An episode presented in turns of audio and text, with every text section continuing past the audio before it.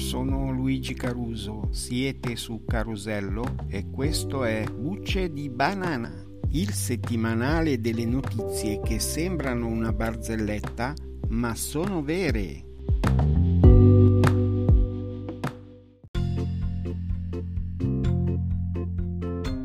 Oggi abbiamo ben due notizie dal mondo della finanza.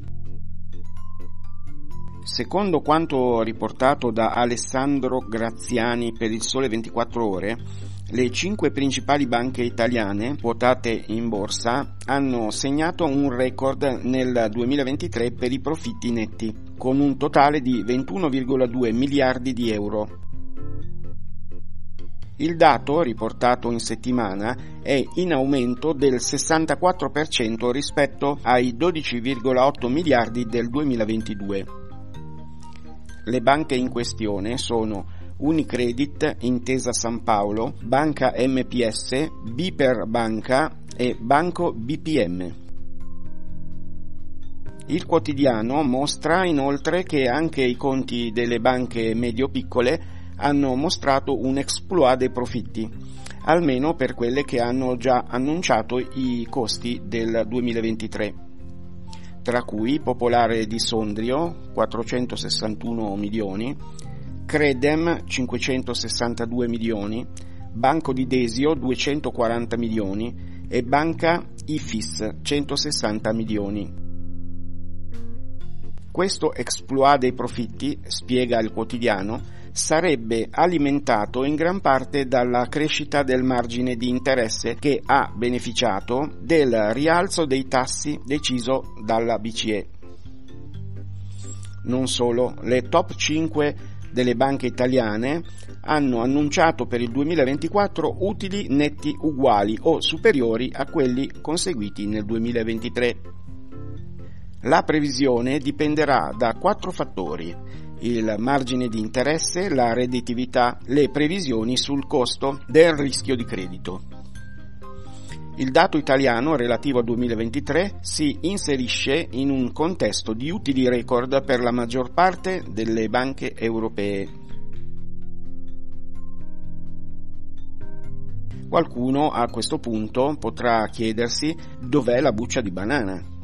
Ebbene, la peschiamo noi contribuenti perché i costi dell'innalzamento dei tassi lo paghiamo noi come abbiamo pagato gli scivoli dei dipendenti che sono riusciti e riusciranno ad espellere più o meno accompagnati a spese dell'INPS.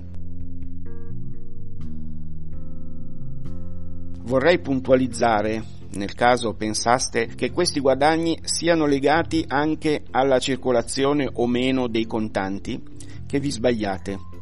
I cosiddetti circuiti di pagamento sono aziende separate che hanno le banche solo come partner e hanno introiti ancora più elevati di fronte a spese irrisorie. E questa non è che un'altra buccia di banana per i contribuenti. La comodità di non avere contanti in tasca ci costa 38 miliardi di euro, senza contare le carte di credito, le quali ognuna dichiara a bilancio da 15 a 20 miliardi di euro ogni anno.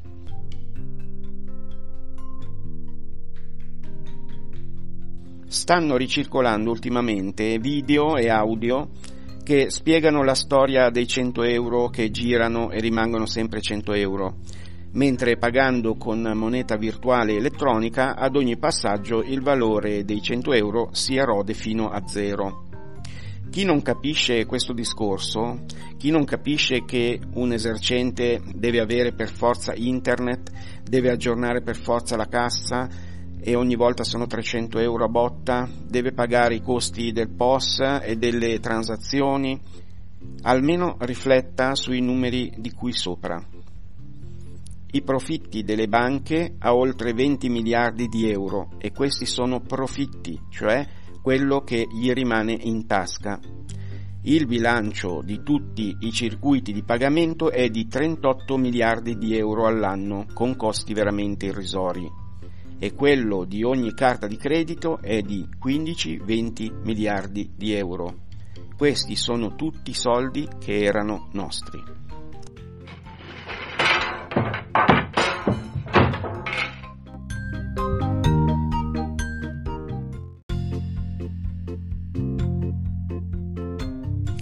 Parlamento europeo ha adottato le nuove norme che rivoluzioneranno il sistema dei pagamenti bancari all'interno dell'Unione europea.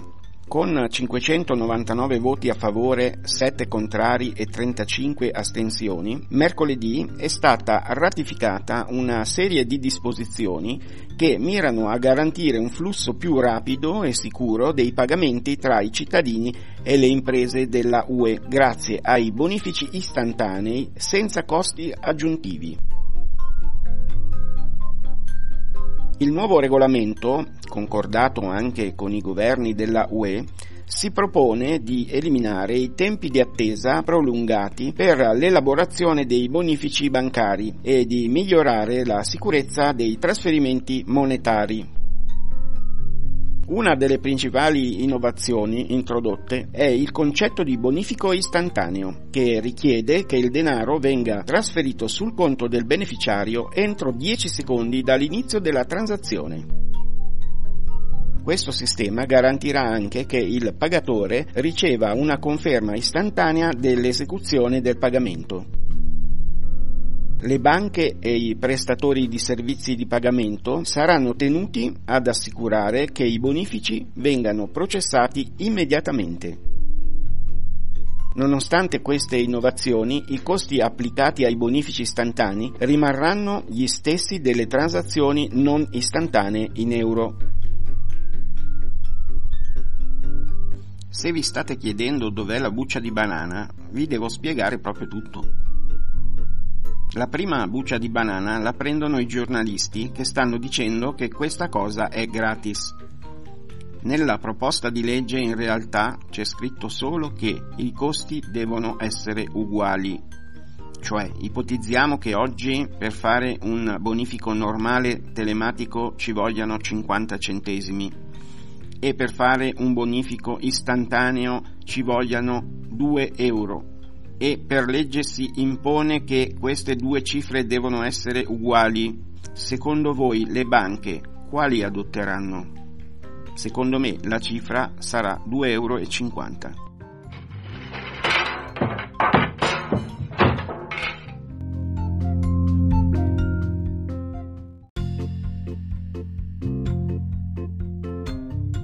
Ed ora una notizia di tecnologia. Le infrastrutture digitali in Italia sono state mappate a macchia di leopardo secondo tre colori. Nero per le aree più dense e ricche, che devono essere predisposte per funzionare ad una velocità di almeno 5 gigabit. Grigio per le aree meno dense e ricche, che devono essere predisposte per funzionare ad una velocità di almeno 1 gigabit e infine bianco per le zone scarsamente popolate senza interesse commerciale. Ovviamente sulle aree bianche interviene lo Stato finanziando totalmente e altrettanto ovviamente il progetto è per questo ancora estremamente vago, fumoso, indefinito e comunque ha la minima priorità. E questa è la prima buccia di banana sull'argomento, ovviamente per noi. Sulle aree grigie si è deciso di aiutare parzialmente i consorzi attraverso una gara che è stata vinta da Open Fiber. Ed ecco arrivare in questi giorni la prima buccia di banana, in un recente dossier consegnato da Open Fiber al Dipartimento per la trasformazione digitale sono emersi dubbi e allarmi sul piano banda ultralarga per le aree grigie in Italia. Il progetto, finanziato con fondi del Piano Nazionale di Ripresa e Resilienza, potrebbe subire uno slittamento oltre il termine previsto del 2026 secondo quanto dichiarato dalla società di telecomunicazioni. Open Fiber si è aggiudicata vari lotti nel contesto del bando Italia a 1 giga, ma ora segnala una discrepanza significativa tra la pianificazione teorica e la realtà sul campo. In pratica sembra che i sopralluoghi e la pianificazione iniziale abbiano dimenticato il 25% delle linee totali necessarie. Per raggiungere tutti gli edifici e centrare gli obiettivi sarebbero infatti necessari altri 20.000 km di rete, oltre ai 60.000 originariamente previsti nel bando. Senz'altro penserete che nell'area nera non ci possano essere bucce di banana, e invece sì. Mentre il mondo vero andava verso inflazione, tassi di interesse elevati e crisi economica, il mondo della fuffa fantastica andava verso milioni di abbonamenti Netflix, Sky e abbonamenti multipli per vedere tutte le partite in diretta ad altissima risoluzione. Sì, perché per vedere tutte le partite di una squadra è necessario effettuare due abbonamenti.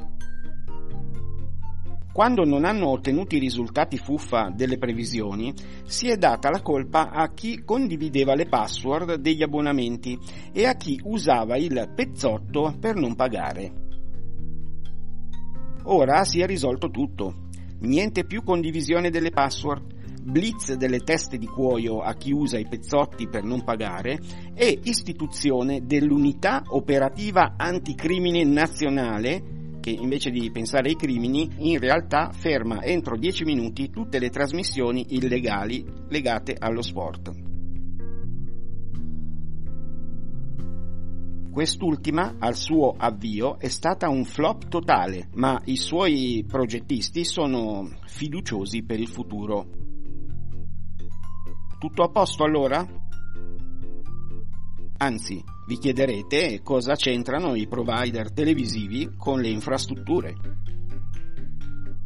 Ma per cosa pensate che le stiano realizzando? Ed ecco arrivare la prossima buccia di banana, portata alla fibra fuori da milioni di appartamenti, nelle aree nere, quelle più densamente popolate e ricche, solo il 20% ha chiesto l'allacciamento in fibra. Alla metà degli appartamenti neanche interessa internet e il 30% rimanente si accontenta della normale vecchia ADSL su cavo, anche perché ha avuto esperienza di pagare per 20 megabit e invece ottenere solo 8. Con questo i consorzi hanno chiesto di abolire per legge la ADSL su cavo nelle zone coperte dalla fibra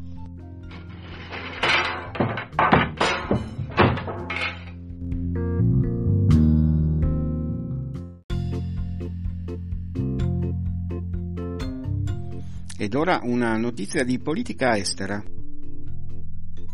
Come saprete, l'ex presidente degli Stati Uniti Trump aveva trattenuto in una delle sue residenze dei documenti segreti che avrebbe dovuto restituire alla fine del suo mandato.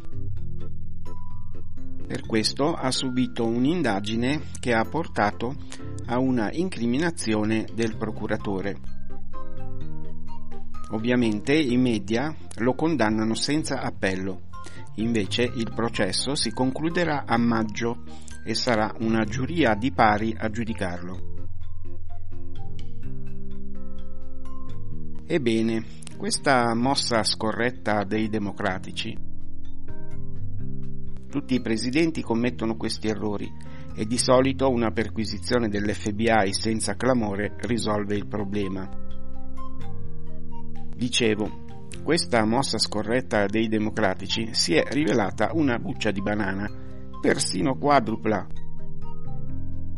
In primo luogo il procuratore ha ritenuto equo e naturale verificare anche il presidente Biden riguardo al suo periodo in cui è stato vicepresidente.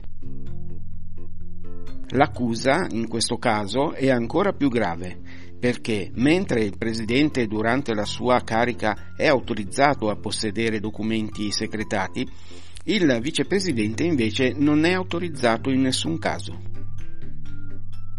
Prima a buccia di banana hanno trovato documenti che il Vicepresidente Biden non poteva tenere. In secondo luogo, è venuto fuori che aveva tenuto questi documenti per scrivere un libro e questa decisamente è una seconda buccia di banana. In terzo luogo, ed è questa la notizia, il procuratore ha deciso di non incriminare Biden per quanto accaduto, testuali parole, perché il soggetto durante l'interrogatorio si è dimostrato come un vecchietto confuso e con scarsa memoria. Ora vorrei farvi notare che il reato contestato è di 10-15 anni fa e in effetti già ai tempi della sua candidatura a presidente Biden aveva trovato una certa opposizione di Obama che lo riteneva troppo anziano. C'è quindi da chiedersi, è in queste condizioni già da allora? Se invece allora era lucido, perché non processarlo oggi? Qualsiasi risposta a queste domande è molto inquietante, come è inquietante la conclusione di parte dei giornalisti che lo hanno già dato assolto, anche se con questo scomodo motivo. Ma ancora una volta è solo l'opinione del procuratore. Adesso un giudice dovrà decidere se si deve svolgere il processo davanti a una giuria. La quarta buccia di banana è arrivata in tarda serata, quando un Biden seccatissimo ha deciso di fare una conferenza stampa e parlare con i giornalisti. Rispondendo ad una delle domande, ha detto di stare trattando con il presidente del Messico Al-Sisi, confondendo il nome o la nazione con l'Egitto. Per oggi è tutto, alla prossima settimana.